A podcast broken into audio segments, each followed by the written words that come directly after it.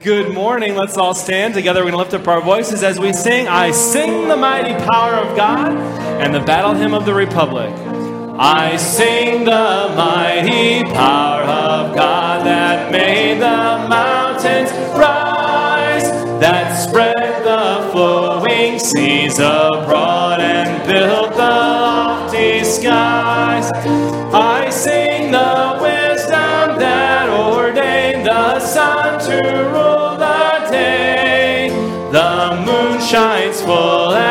his command, and all the stars obey. I sing the goodness of the Lord that filled the earth with food. He formed the creatures with his word and then pronounced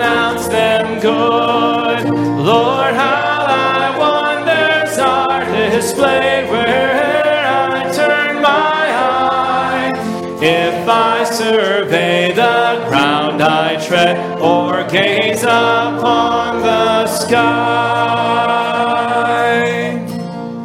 mine eyes have seen the glory of the coming of the Lord. He is trampling out the vintage where the grapes of wrath are stored. He hath loosed the faithful lightning of his terrible swift sword. His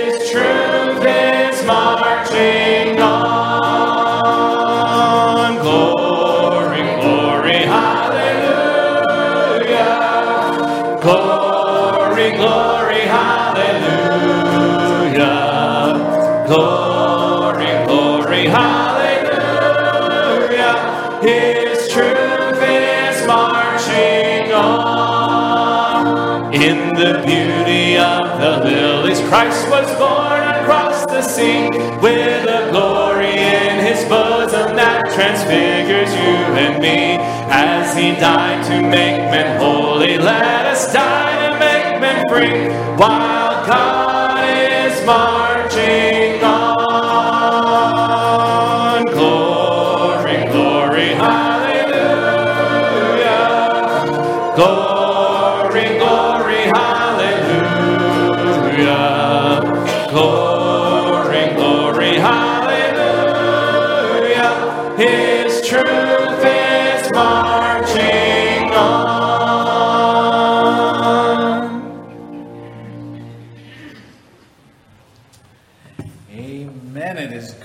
have each of you in the Lord's house on this 4th of July weekend as we celebrate our liberty as a nation and, of course, our liberty that we have in Christ as He has set us free from our sins to be joyously renewed and uh, children of God. So we celebrate on both sides on this Sunday morning. Let's open up with a word of prayer. Father in heaven, we do come before you, Lord, and we thank you for the country that we live in where we were born or have arrived, where we're able to come to worship you freely without fear of persecution. I pray that you would be with our brothers and sisters in Christ around the world who don't have the same freedom, they don't have the same privilege. And I pray that you help us as Christians to be grateful, to be patriotic, to support in prayer our nation and our nation's leaders. Lord, we just ask that you'd guide and direct during this worship hour. Help us to exalt you and draw nearer to you. In Christ's name we pray. Amen. Please be seated.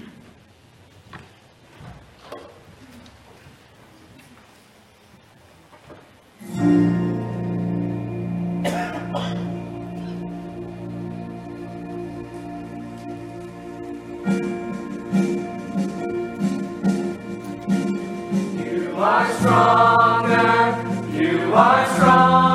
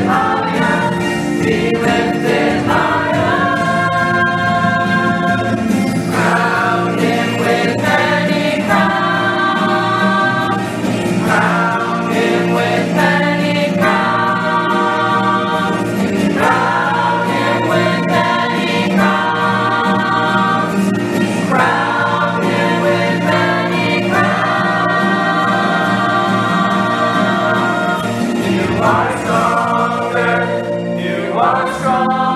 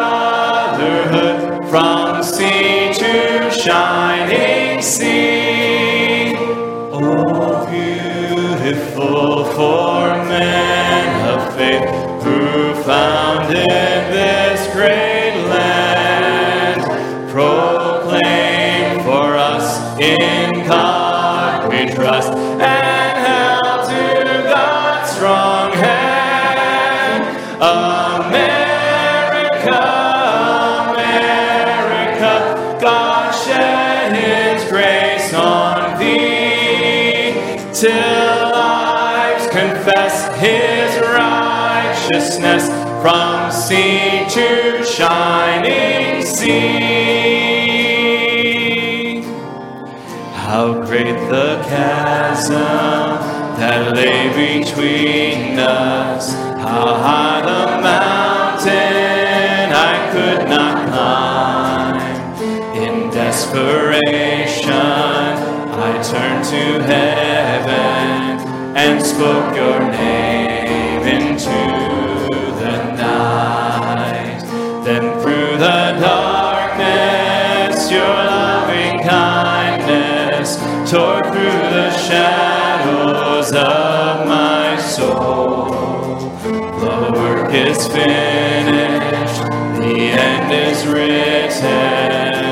Jesus Christ, my living hope.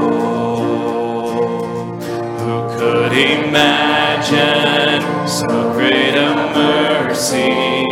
What heart could fathom such boundless grace?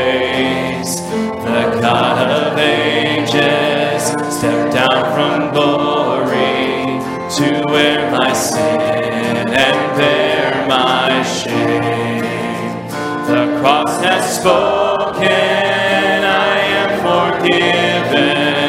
The King of Kings calls me his own. Beautiful Savior, I'm yours forever. Jesus Christ, my living hope.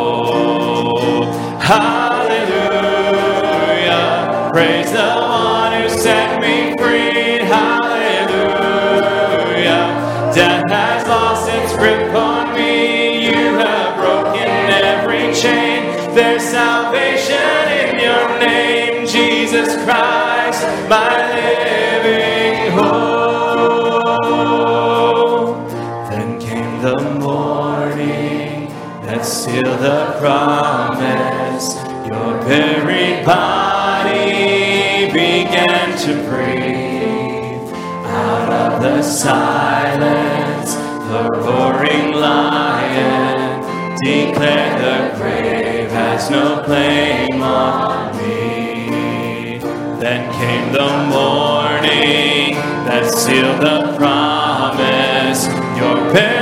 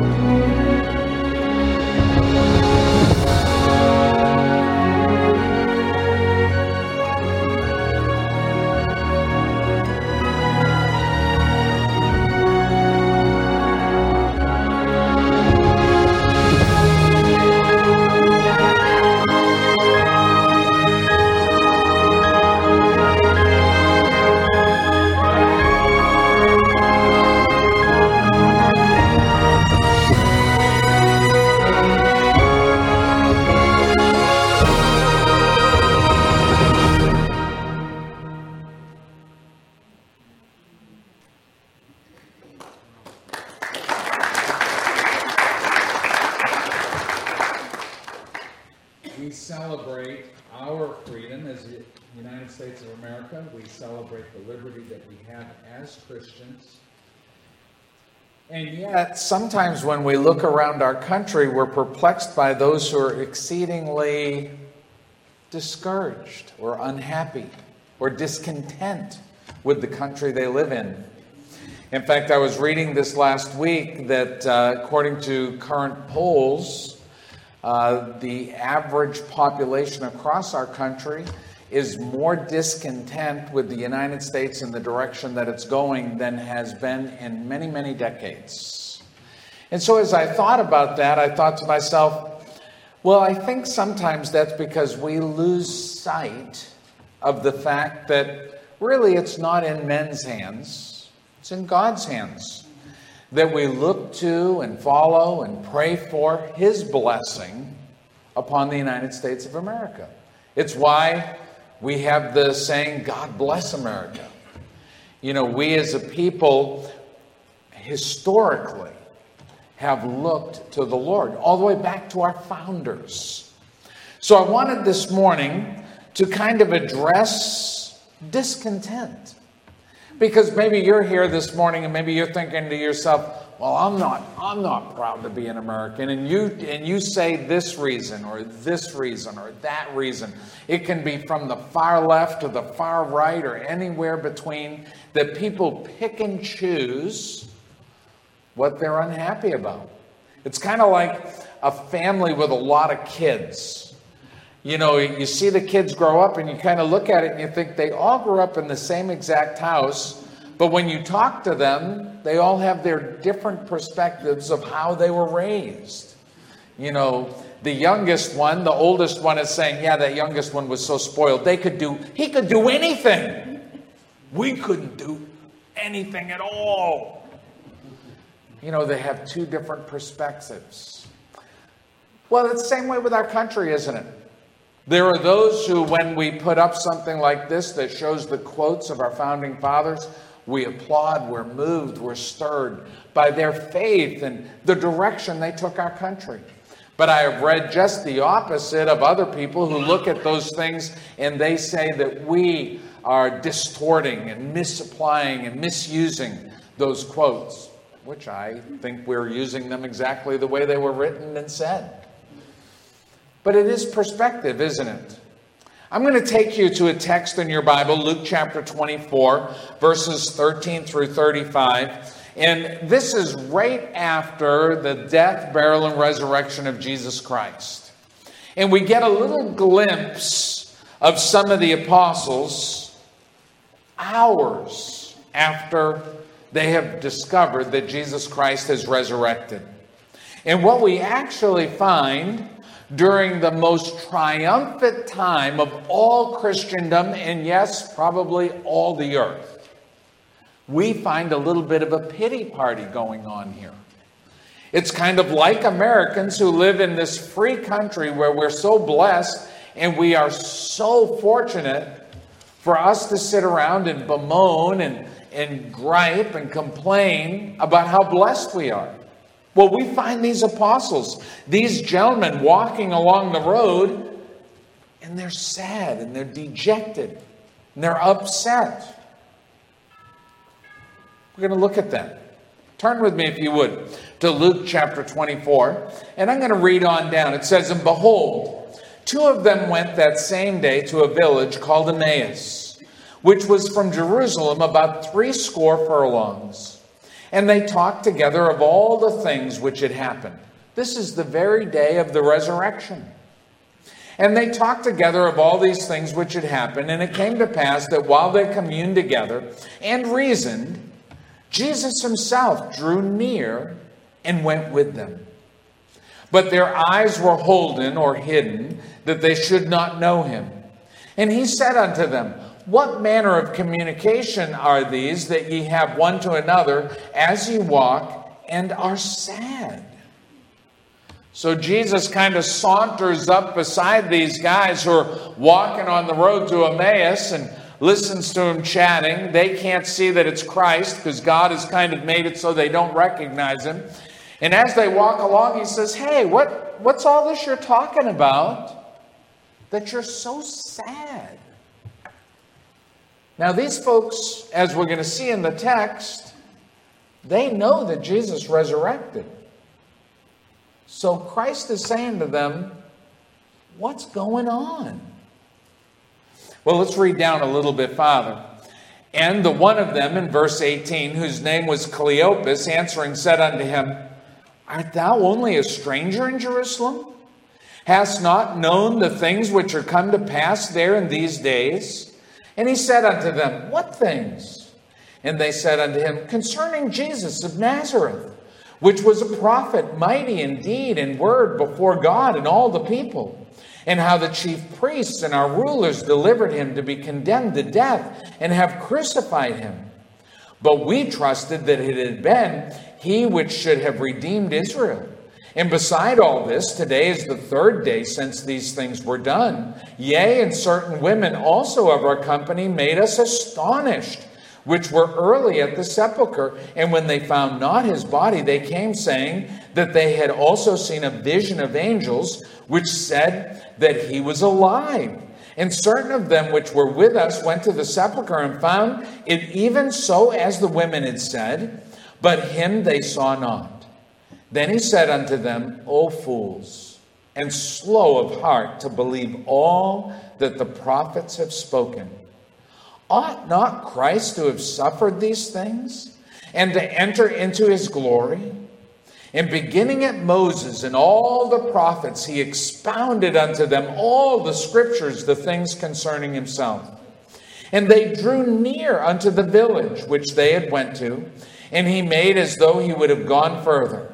But they constrained him, saying, Abide with us, for it is toward evening, and the day is far spent. And he went in to tarry with them. And it came to pass as he sat at meat with them, he took bread and brake it and blessed it and gave to them. And their eyes were opened and they knew him. And he vanished out of their sight.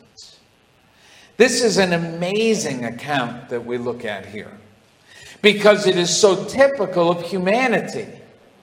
Here are these individuals, as we look back in time, Easter Sunday is the highest day of celebration for Christendom because it represents Christ's victory over death and our victory in Christ for eternal life. We celebrate Easter. We prepare ahead. We have special singing. It is a great day. Now, these guys are living Easter. And what's their attitude? They're sad. They're complaining. They're whining. It's a pity party on the way to Emmaus. You know, a lot of the world looks at you and I as Americans, and they are baffled by America. Because Americans whine and gripe and complain about the country they live in, and much of the world would risk their lives to live here. Sometimes we kind of parallel these kind of verses, don't we? We can see ourselves in what's transpiring. So let's look at it a little bit.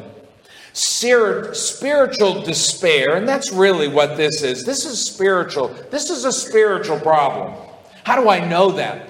Because of the response that Jesus Christ had towards it. He hit them right between the eyes. And he told them, he says, Listen, you guys, you are slow. You've learned and been taught all these biblical truths about the Messiah, the Christ, that he should have gone ahead and suffered and died and been buried and resurrected. But you still don't see it, recognize it, or embrace it. So we see that spiritual despair, and again, this is this kind of discontent, sorrow, whining, complaining is a spiritual problem. Many walk through life in sadness and despair, and they don't realize their real root problem is a spiritual problem. Look again with me as you come down to verse 15. It says, And it came to pass that while they communed together and reasoned, Jesus himself drew near And sometimes this is what happens to us is we go ahead and misery seeks misery, doesn't it? That's what's happening on the road to Emmaus that day. These two have gathered together. They've found folks of like mind, and they're going to gripe and complain. We see that happen in America, don't we?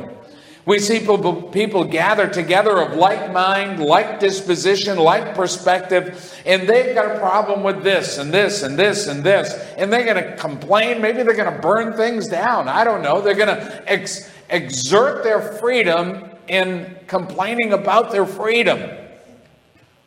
Because sometimes misery likes company, doesn't it? Have you ever seen that? You know, folks will get together and they just want to sit and gripe. And if somebody dares to interject and say, Well, I don't think it's that bad, what are you talking about? It's bad. That's what's happening here. So these two guys are walking along. Jesus comes up along beside them. They are focused on misery. They talk together of all these things which had happened, according to verse 14. So they may have talked about all these things, but somehow they hadn't focused on the resurrection part because they are sad. They are unhappy. Verse 16 tells us, But their eyes were holden that they should not know him. And I think sometimes our eyes become clouded and heavy, and we don't see the blessings around us. Now, don't get me wrong. Life is full of struggle, isn't it? These folks have just experienced an exceedingly traumatic and devastating experience.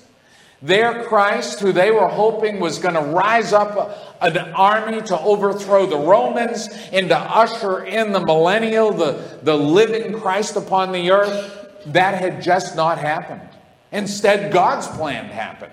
And he died on the cross for your sins, my sins, their sins, was buried three days, resurrected. It wasn't their plan, but it was God's plan. But sometimes our eyes are very heavy and we don't see, and we're unwilling to see God's plan at work. And that's exactly what's happened to these individuals. It's interesting that Christ says to them, What manner of communication are these that ye have one to another as ye walk and are sad? You know, the Lord really does recognize when we are in the midst of a pity party. He takes note. I'm sure He looks down from heaven and says, Wow, have you missed all the blessings? Can you only see the spots? It's kind of like me when I get ready to come to church to do Sunday morning. I always get out my shoes and, you know, I, I take and I wipe them off and I clean them off. And I'm looking for all those little specks. You know, in the wintertime, I got that salt on my shoes. Don't you hate that? Most of the ladies, the guys don't care, but, you know, I come to church, I want my shoes to look good. But I'm focused not on the overall, I'm focused on the little. You'll probably never notice the little salt spots, the little gravel spots, the little dust spots, but I clean them off. Then I come, I walk across the gravel parking lot, and then I don't even look again. but what if I stayed focused on that all morning? What if every time, as soon as I came up on the platform, I was sitting here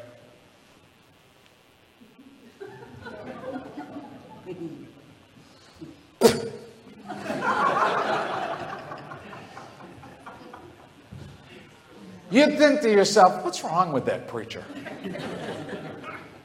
Surely he's got better things to focus on than that little speck on his shoe. Well, see, these folks here, Christ comes up, he says, what, what, What's going on? Why are you talking about this? Why are you sad? Did Jesus not just experience the worst of the worst of it? Was he not there? Did he not know every detail? He did. But he, he wanted them to understand. He wanted to bring it forth, for them to do a little introspection, to understand that they were focused on the wrong things. Yes, spiritual despair can lurk anywhere. You and I can focus on everything negative anytime, whether it be our country, our schools, our spouse, our parents, our kids, our church. We can find a speck, a spot, anywhere. And if we fixate on the worst, we can never enjoy the best. As we come down through our text, you look in verse 32 and you find that Jesus' talk is going to alter their balk. The word balk being an old word of them balking back away from the blessings, but instead embracing the sadness. You're going to find that Christ's encounter with them is going to change their perspective. Look down with me at verse 32. And they said one to another, Did not our hearts burn within us? While he talked with us by the way, and while he opened to us the scriptures? It's such an insightful thing for them to say. Because Christ has just disappeared. Remember, he sat down, he was visiting with them, he was eating with them, he broke the bread. Their eyes were opened in verse 31, and they knew him, and he vanished out of their sight. And they looked at each other and said, didn't our weren't our hearts stirred when he talked to us on the way? And didn't our hearts stir when he shared the scriptures with us? So it's so insightful that God was stirring their heart, and yet they were still not recognizing Christ. God was stirring their heart, and they still had not changed from sad to glad. See, sometimes we don't listen when God stirs our heart. For whatever reason, we kind of we push it off. We cover it over. We callous it. And that's exactly what these disciples had done. Jesus is walking with them He's talking to them about all the Old Testament prophecies about the Messiah, the Christ, He Himself, and their hearts are stirred. But it doesn't change their attitude.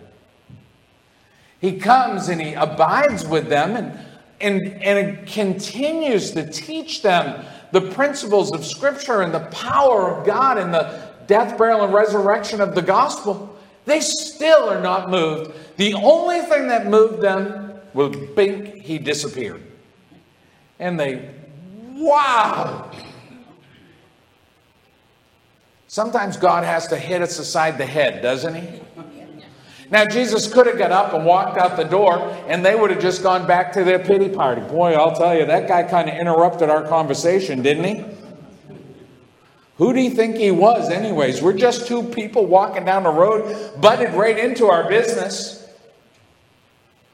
But when you're sitting at the table and somebody just goes blink, it really gets your attention. And that's exactly what happened with them. They said, Wow, that was Jesus. You and I in our lives, yes, there are things to complain about. Yes, there are things that are discouraging, depressing, that bring struggles to our lives, even to our community, our church, our country. But when that is our total focus, when God can't even stir our heart, when it only by means of a stark, in your face event that finally we look and say, That's God at work in my life, then we are in the midst of a pity party that needs to be corrected. That's all Jesus is doing here. He's just doing an attitude adjustment on these two disciples. I need one regularly, but it's usually Sandra Joe who sets me straight. But each of us in our lives, there are those times if we're not careful, we are so fixated on the bad that we can never see the good. Christ's talk changed their whole perspective. Their hearts had grown cold enough that even when they were stirred, they were not moved. But when Christ revealed himself through that simple disappearance, all of a sudden, their whole perspective changed. Let's look at some things as to what it is that changed their perspective.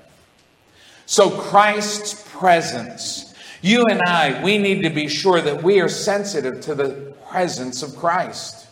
When you look back there at verse 25, look at what's, what it says. Then he said unto them, O fools, slow of heart to believe all that the prophets have spoken. You and I have to make a decision individually, personally. We need to not be so foolish. If we are if we're constantly listening to the negative, we become negative, don't we? If you and your girlfriends get together, ladies, and all you do is talk about how bad your husbands are, by the time you're done, you think you've got the worst husband on earth. Same thing with the guys. If all you do is sit around and talk about how, how bad you have it, how bad your job is, how demanding your wife is, how long the honey-do list is, if that's all you do every day, before long, you can't even recognize how good you have it. Do you know what often is the big eye opener in marriages? When the other one says, I'm all done. When that person looks at them and says, I'm done, then all of a sudden their eyes open up. And they say, Wait, what? No, you want to not be so foolish. You want to not wait so long. You need to be sensitive to what's going on around you so that you're aware.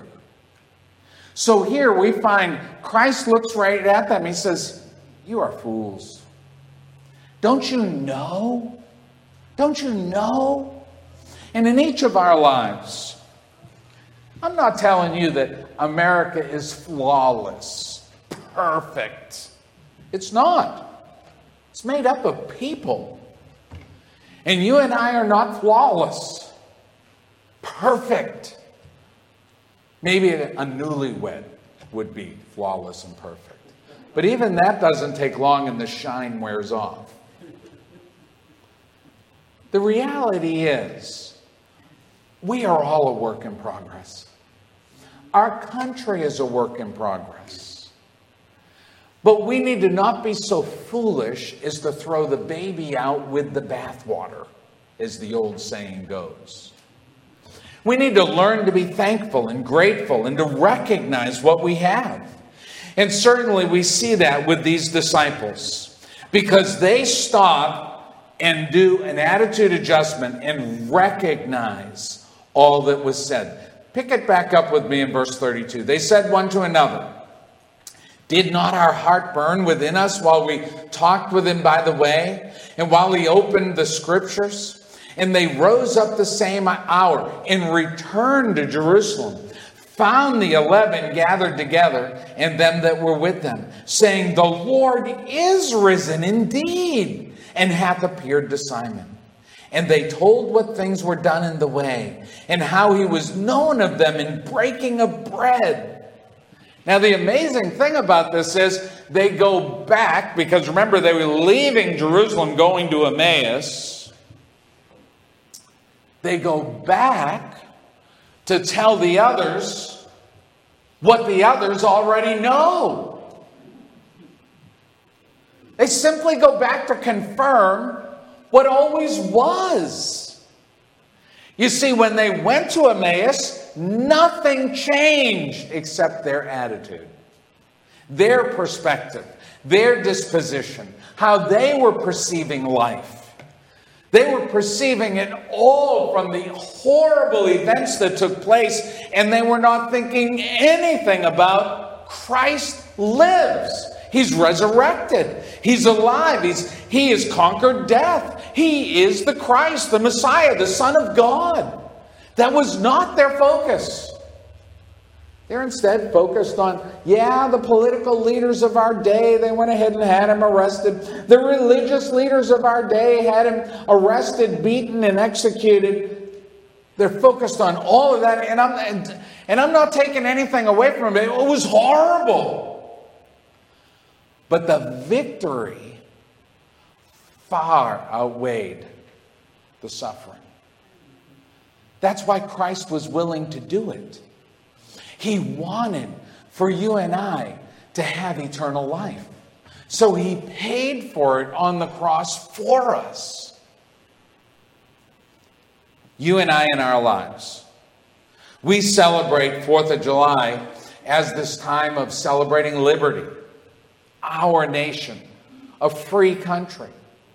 Is it as free as we would like it to be? No, they've taken away a lot of our freedoms and legislated all kinds of stuff. Is it is it as God fearing as it once was? No, I don't think so. Can God turn it around? Oh, absolutely.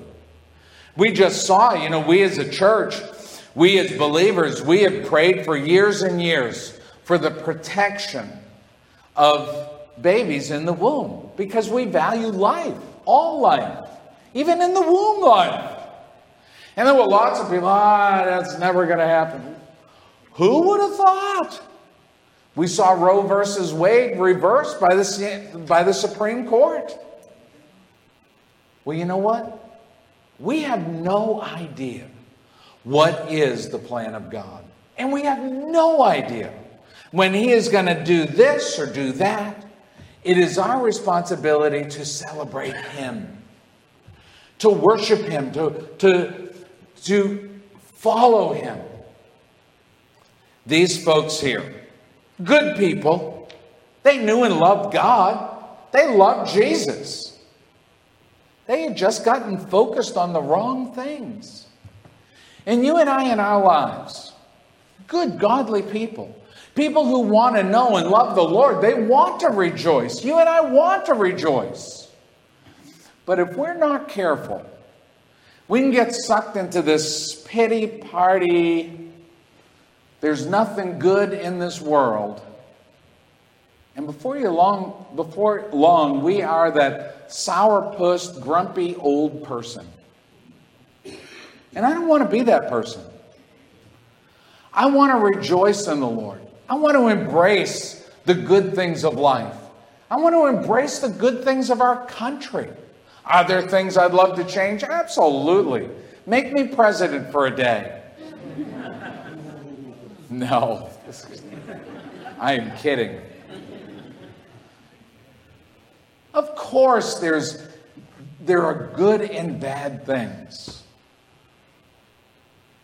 But if all we ever do is walk on our way to Emmaus and gripe and complain, God sees nothing but a bunch of sad Christians.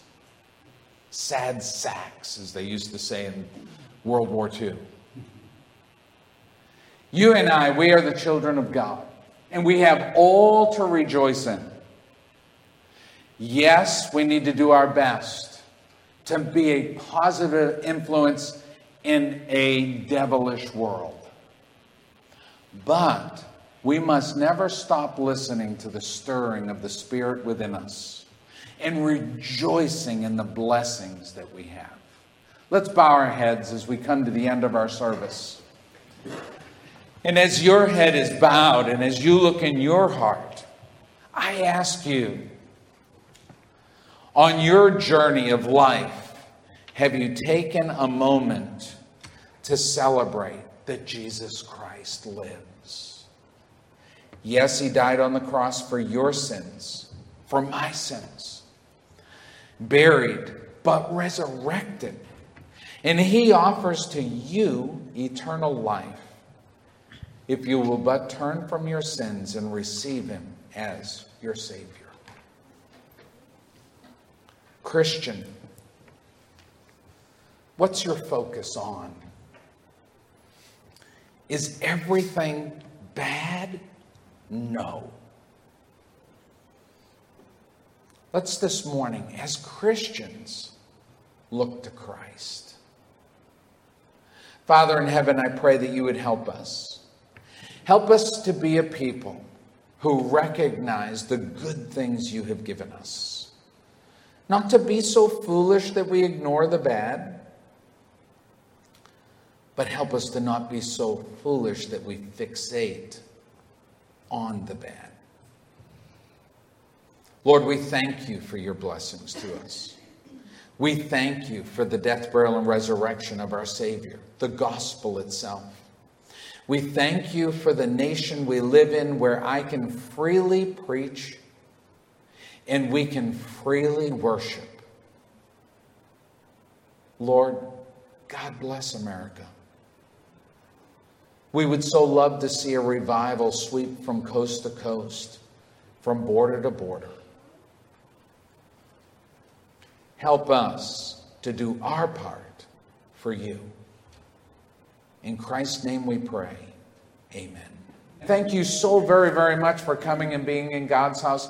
I am sincere that I hope next Sunday you come and plan to stay for lunch. Um, it, we need the fellowship. We need Christian fellowship. It's really a part of Christian maturity and growth. So plan to stay. Um, you can stay all day or just 30 minutes an hour. It's okay. Just stay. Plan on it. Let's have a word of prayer. Then Brother John is going to do a closing verse for us.